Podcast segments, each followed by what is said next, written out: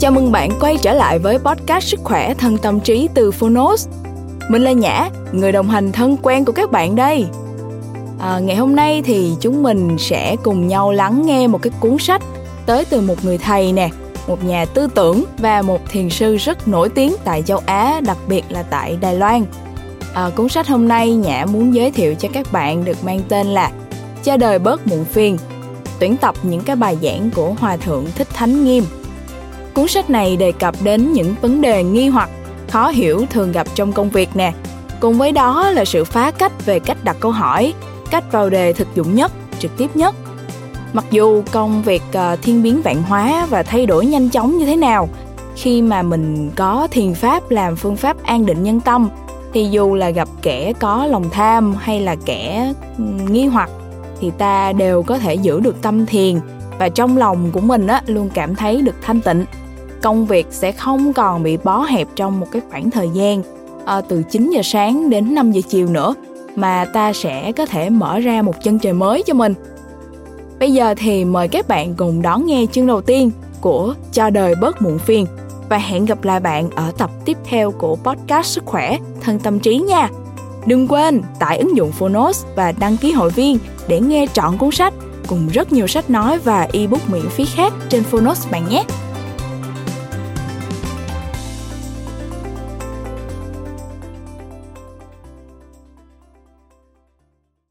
Bạn đang nghe từ Phonos. Bộ sách Phật Pháp ứng dụng Cho đời bớt muộn phiền. Tác giả Hòa Thượng Thích Thánh Nghiêm. Người dịch Thích Quang Định. Độc quyền tại Phonos. Thái Hà Books.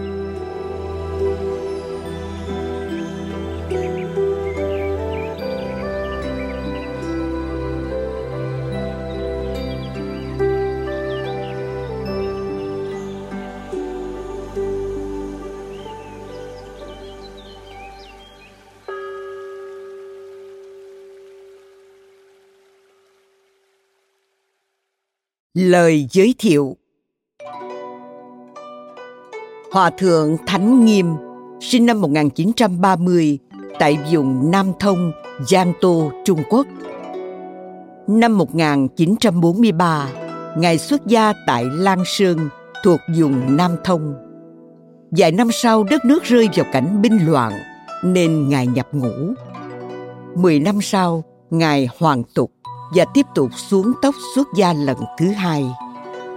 Ngài từng bế quan ở Mỹ Nùng, Cao Hùng, Đài Loan trong 6 năm. Sau đó, du học Nhật Bản với học vị tiến sĩ văn học của trường Đại học Riso ở Tokyo. Năm 1975, nhận lời mời của Mỹ, Ngài sang đó truyền bá đạo Pháp. Đến năm 1989, Ngài sáng lập Pháp Cổ Sơn ở gần vùng Đài Bắc và năm 2005 khai sáng Trung Hoa Thiền Pháp Cổ Tông. Hòa Thượng Thánh Nghiêm là một nhà tư tưởng, một tác gia, một vị thiền sư nổi tiếng thế giới, được tạp chí Thiên Hạ của Đài Loan đánh giá là một trong 50 nhân sĩ nổi tiếng có tầm ảnh hưởng lớn nhất trong lịch sử 400 năm qua. Tác phẩm của Ngài phong phú, đa dạng về chủng loại bằng các thứ tiếng như tiếng Trung Quốc, tiếng Anh, tiếng Nhật và nhận được nhiều giải thưởng như giải thưởng văn nghệ Trung Sơn, giải học thuật Trung Sơn, cùng nhiều giải thưởng do các giới trong xã hội phong tặng.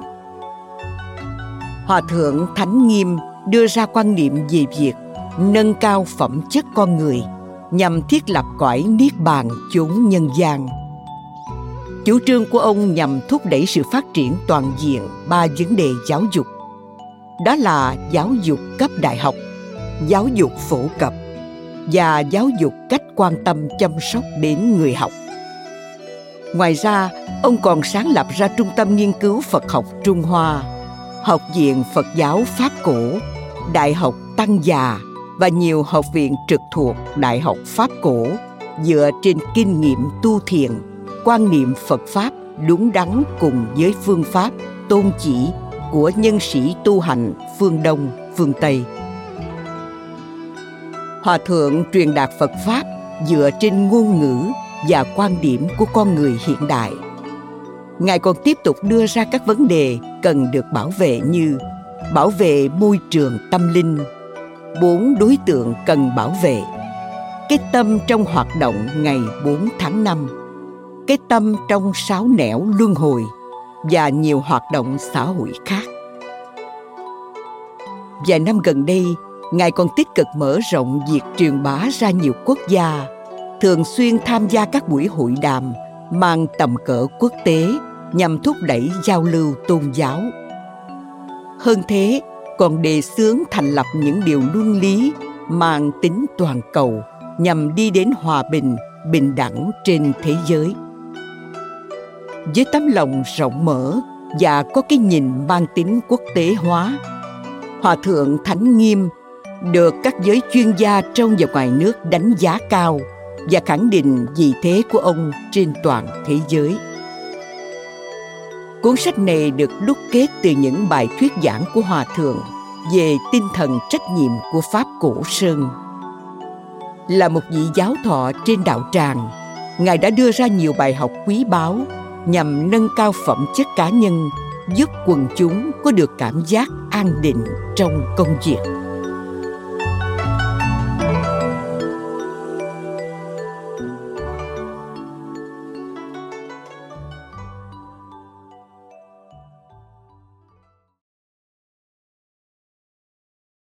Lời nói đầu. Làm việc công sở với thiện tâm. Hòa thượng thích thánh nghiêm sáng lập nên pháp cổ sơn để giảng giải cho học viên nơi đây trong thời gian dài với nội dung chủ yếu là các bài giảng về tinh thần, nhằm hướng dẫn quần chúng vận dụng được quan niệm về tu thiền và phương pháp thiền khiến họ luôn tràn đầy sinh lực khi làm việc. Khắp nơi đều là đạo tràng của sự cống hiến và trưởng thành. Tinh thần công việc ở đây là một loại hình năng lượng có sức ảnh hưởng mạnh mẽ.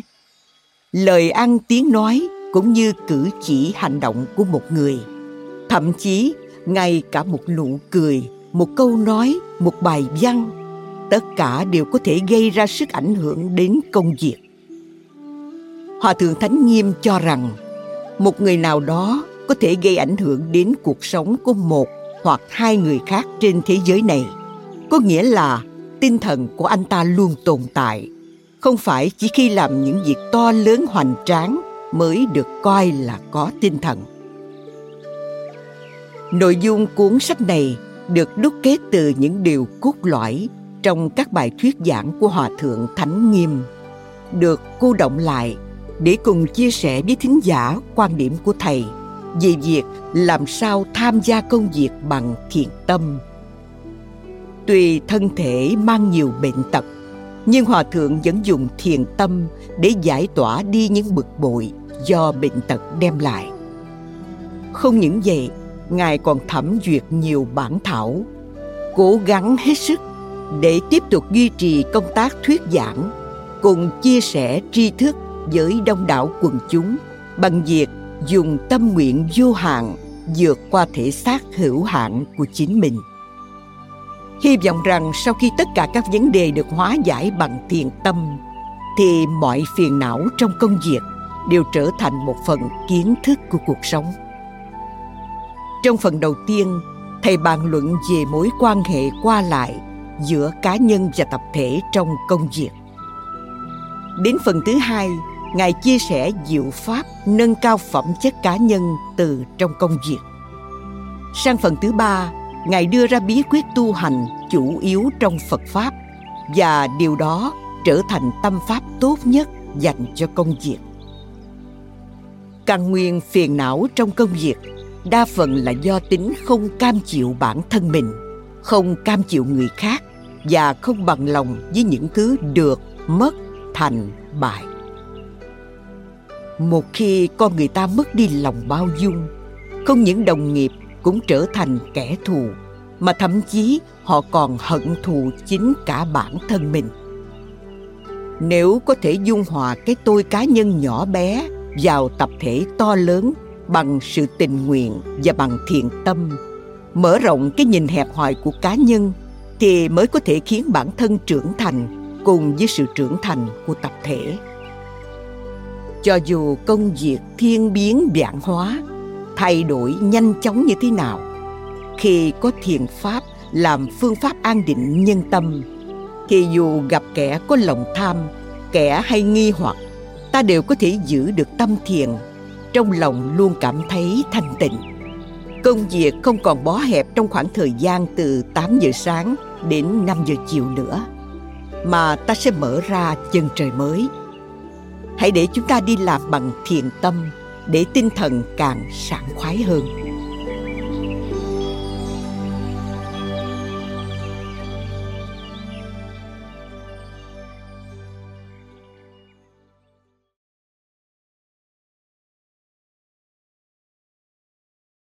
Phần 1 Bí quyết nơi công sở.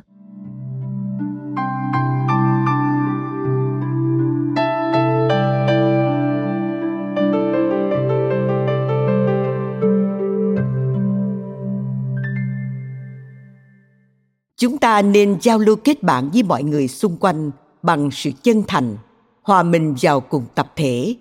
Coi đó là một chỉnh thể thống nhất, trưởng thành cùng với sự lớn mạnh của tập thể đó. Dù công việc bận rộn đến đâu, ta luôn cần giữ cho tâm trạng được vui vẻ, thoải mái và một cuộc sống đầy ý nghĩa. Một làm thế nào để diễn tốt vai diễn trong công việc?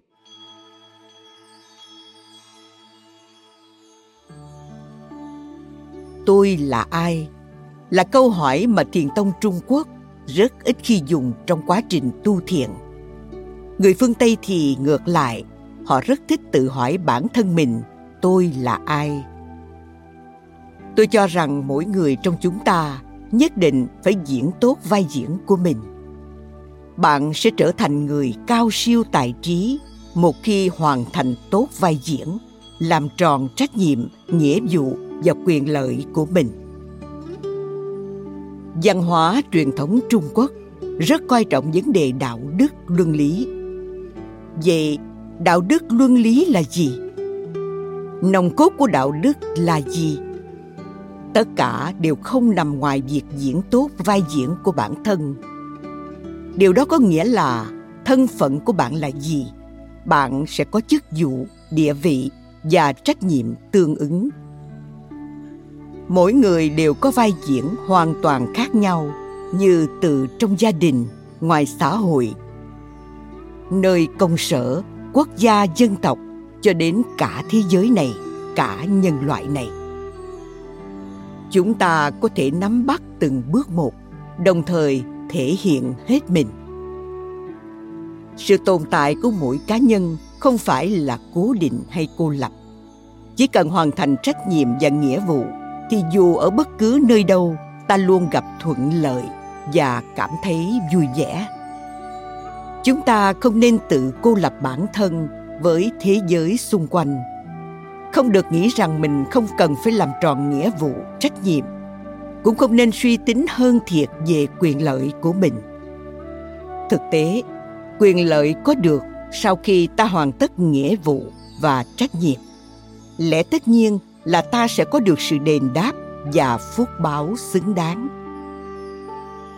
Chỉ có làm tốt trách nhiệm, nghĩa vụ thì mới có quyền lợi. Do vậy, quyền lợi và trách nhiệm thường đi đôi với nhau thành một thể tuân theo quy luật trách nhiệm có trước, quyền lợi được hưởng sau. Chắc chắn bạn sẽ được hưởng quyền lợi nếu hoàn thành trách nhiệm, nghĩa vụ bằng chức vụ, thân phận, địa vị. Vậy mà trong xã hội ngày nay, nhiều người chỉ biết theo đuổi và bảo vệ quyền, lợi ích của bản thân mà chưa từng chất vấn lương tâm xem mình đã làm tốt trách nhiệm chưa bạn là ai trong gia đình? Có thể là người mẹ, người cha, hoặc có thể vừa là cha, vừa là con, hoặc có nhiều thân phận hơn nữa, như vừa là cha, vừa là con, vừa là cháu. Mỗi người dù có thân phận và có mối quan hệ khác nhau, nhưng đều phải làm tròn trách nhiệm và bổn phận của mình. Có người đi làm cả đời, nhưng vẫn chỉ ở một chức vụ hay một giai tầng cố định, không có cách nào thăng tiến trong sự nghiệp. Cũng có những người dù bị chuyển công tác đến bất cứ nơi đâu cũng đều được lựa chọn đề bạc. nguyên nhân do đâu vậy? Tôi nghĩ, ngoài năng lực thực sự ra thì chủ yếu nhất vẫn là họ đã diễn tốt vai diễn của mình và phát huy hết khả năng hoàn thành nhiệm vụ. Còn những người không được đề bạc hay tuyển chọn là do họ chưa làm tốt bổn phận của mình. Và thường hay quên, tôi là ai? Thường có hành vi cử chỉ không tương ứng thích hợp với chức vụ và thân phận. Bằng không, họ đã được trọng dụng rồi. Phật giáo có câu, làm sư ngày nào gõ mỏ ngày ấy. Tức chỉ hòa thượng phụ trách việc gõ mỏ, đều phải gõ đúng giờ hàng ngày vào mỗi buổi sáng, tối. Cần phải hoàn thành tốt nhiệm vụ và trách nhiệm được giao. Cũng giống như vậy, làm người thì trước tiên cần phải biết mình là ai, thân phận và lập trường là gì. Sau đó mới nhắc nhở bản thân nên làm tốt những việc gì. Vậy cố gắng đảm đương trách nhiệm như thế nào đây? Nếu thời gian đi làm công sở quy định sáng 8 giờ làm, chiều 5 giờ tan ca, liệu có phải chỉ cần quẹt thẻ chấm chuyên cần đã được gọi là hoàn thành trách nhiệm không? Đương nhiên không phải vậy. Điều quan trọng là thái độ làm việc của bạn ra sao. Nhất định phải tìm ra phương pháp diễn tốt vai diễn của mình. Ngoài ra, việc giao tiếp với những người xung quanh cũng rất quan trọng bởi con người không phải là vật thể, cũng không phải là một cái cây cố định vĩnh viễn tại một chỗ. Giữa con người với nhau, cần có sự tương tác qua lại để cùng hoàn thành tốt nhiệm vụ.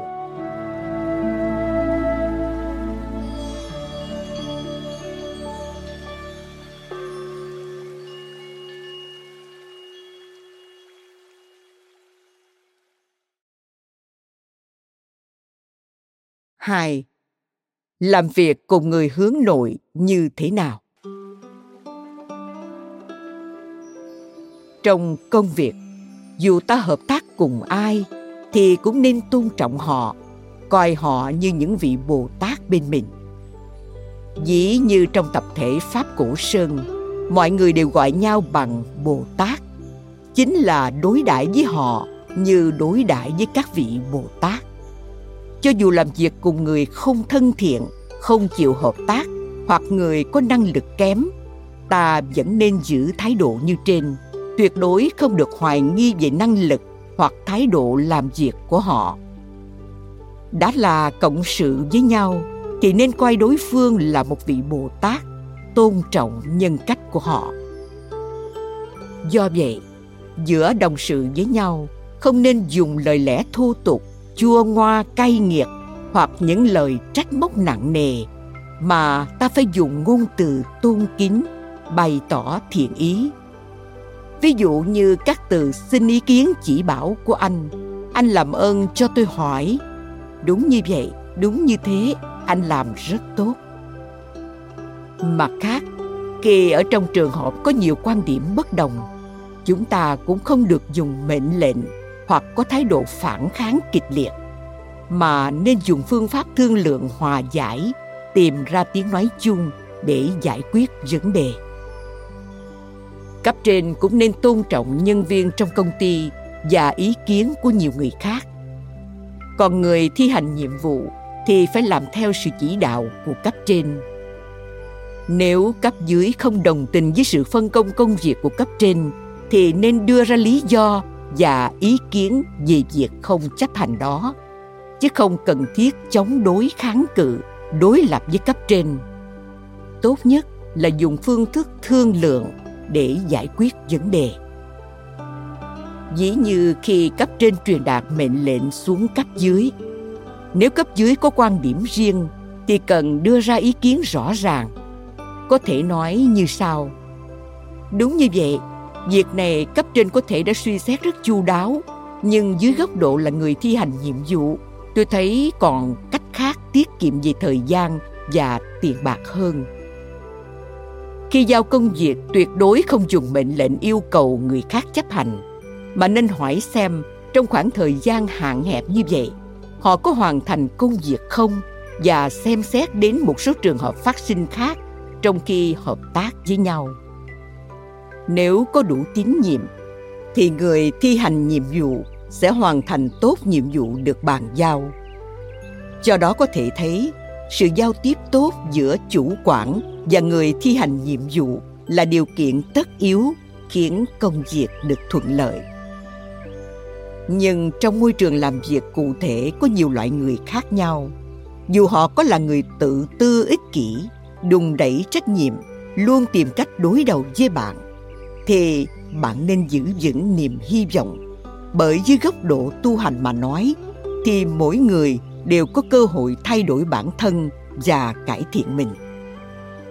Khi vừa bắt đầu hợp tác với nhau mà đã có thành kiến coi đối phương là kẻ xấu, có ấn tượng không tốt về họ, thì họ sẽ mãi chẳng có cơ hội thay đổi vươn lên và quan hệ giữa hai bên không thể cải thiện tốt hơn được.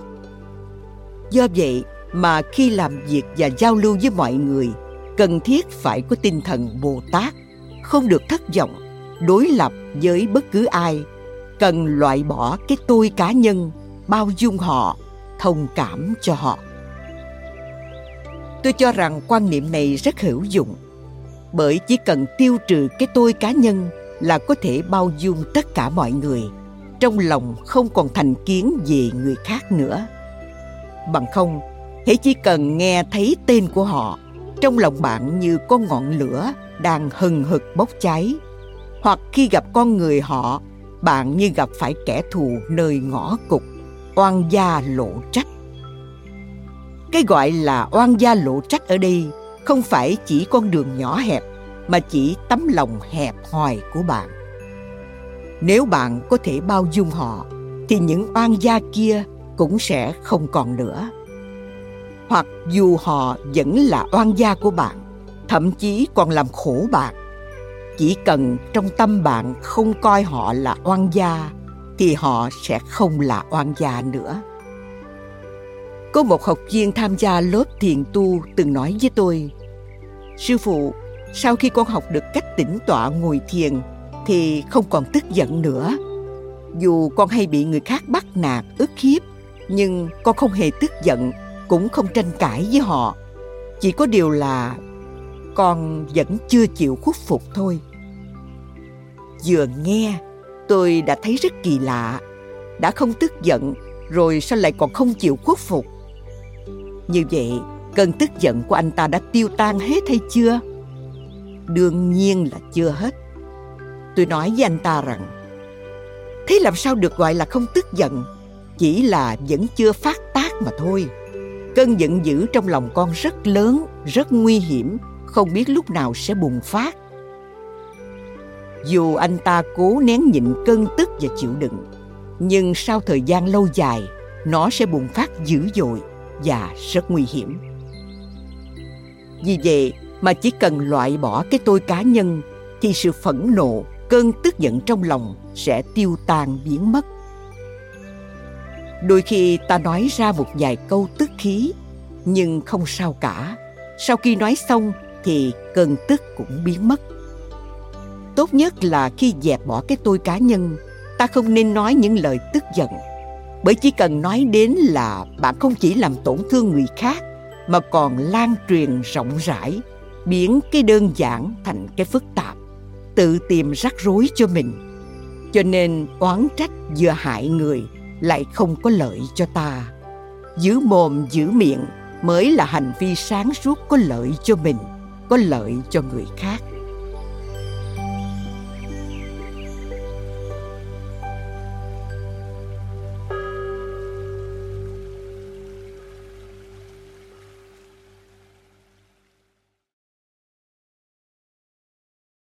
Ba. Xử lý tình trạng tranh chấp như thế nào?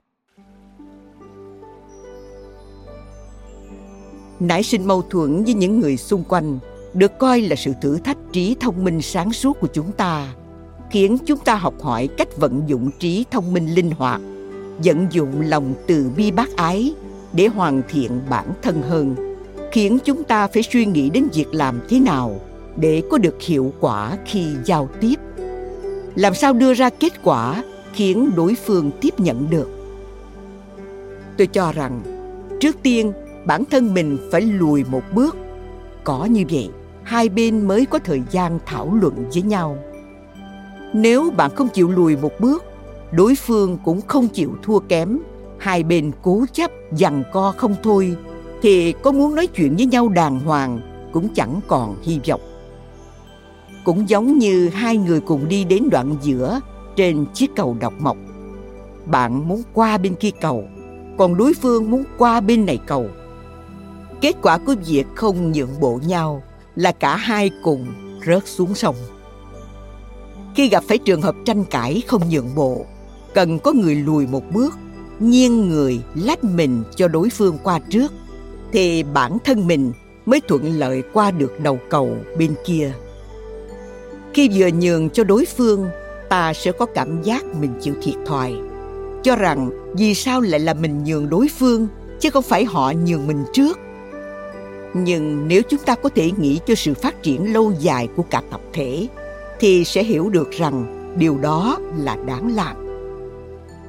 Làm người, cần có con mắt nhìn xa trong rộng. Ngày hôm nay, ta nhường cho người khác 10 con đường.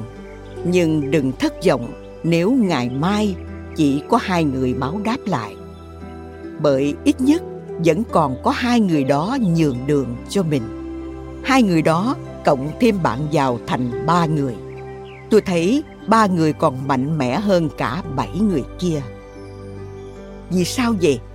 Bởi ba người các bạn đồng tâm hiệp lực, còn sức mạnh của bảy người kia phân tán không tập trung, nên cộng lại cũng chỉ bằng sức mạnh của một người mà thôi. Đương nhiên là sức mạnh đoàn kết của ba người sẽ hơn hẳn sức mạnh của một người. Thành quả ba người làm ra sẽ tốt hơn họ rất nhiều. Điều đó cũng là xứng đáng. Do vậy, nếu ta nhường một bước để cho người khác một con đường sống, cũng chính là tự để lại cho mình một con đường rút. Nếu ai ai cũng khăng khăng nghĩ rằng, vì sao tôi lại phải nhường anh? Vì sao anh lại không nhường tôi? thì kết quả tất yếu là cả hai cùng bị thiệt, cả hai cùng bị thương.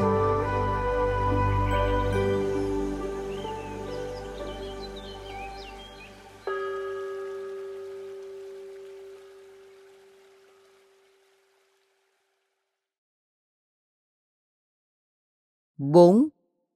Nhìn nhận vấn đề công bằng nơi làm việc như thế nào.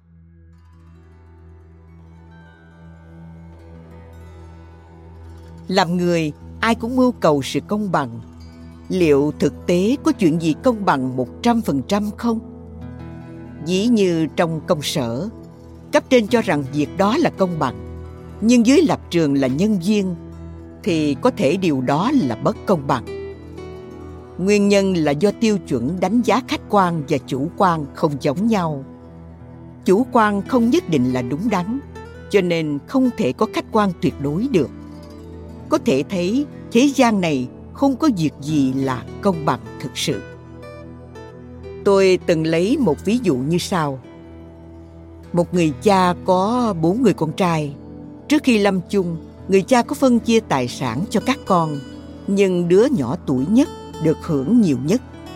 Tiếp theo đến đứa thứ ba, đứa thứ hai được ít nhất, còn đứa con đầu không được gì.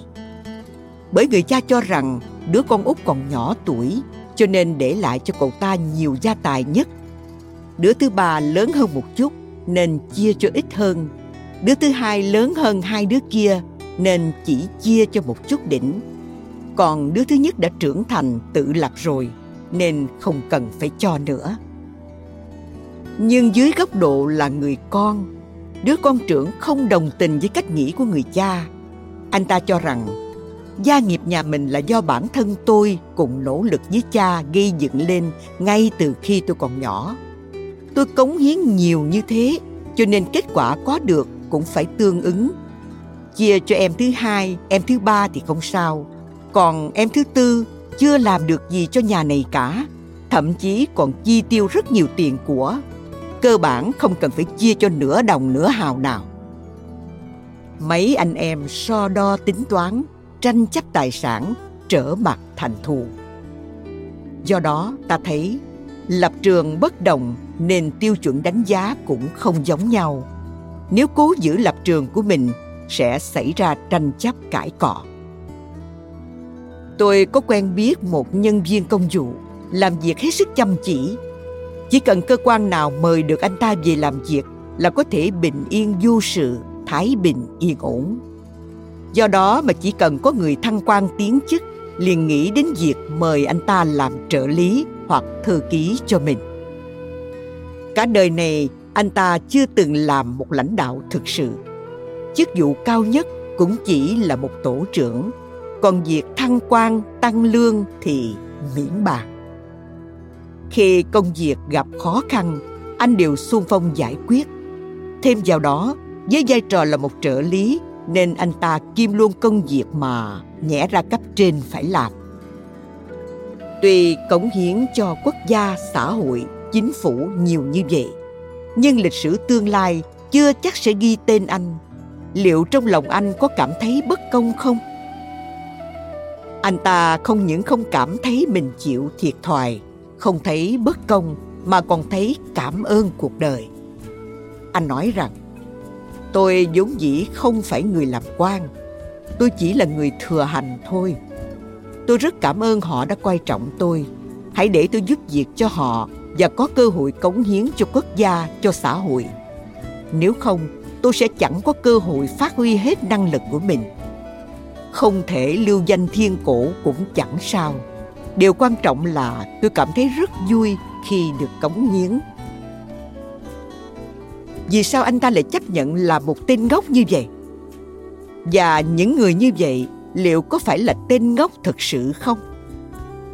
Anh ta lặng lẽ làm việc, lặng lẽ cống hiến và cảm giác thành công khi hoàn thành nhiệm vụ đã làm anh ta mãn nguyện và rất vui vẻ.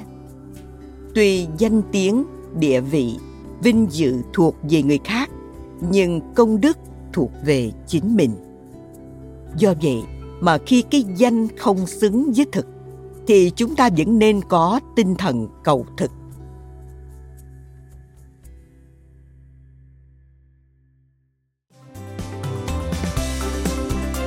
Nhã rất vui khi bạn đã nghe trọn vẹn podcast Sức khỏe thân tâm trí. Nếu bạn yêu thích cuốn sách này, hãy tải ngay ứng dụng Phonos để nghe các chương còn lại nha. Hẹn gặp lại các bạn trong các podcast tiếp theo.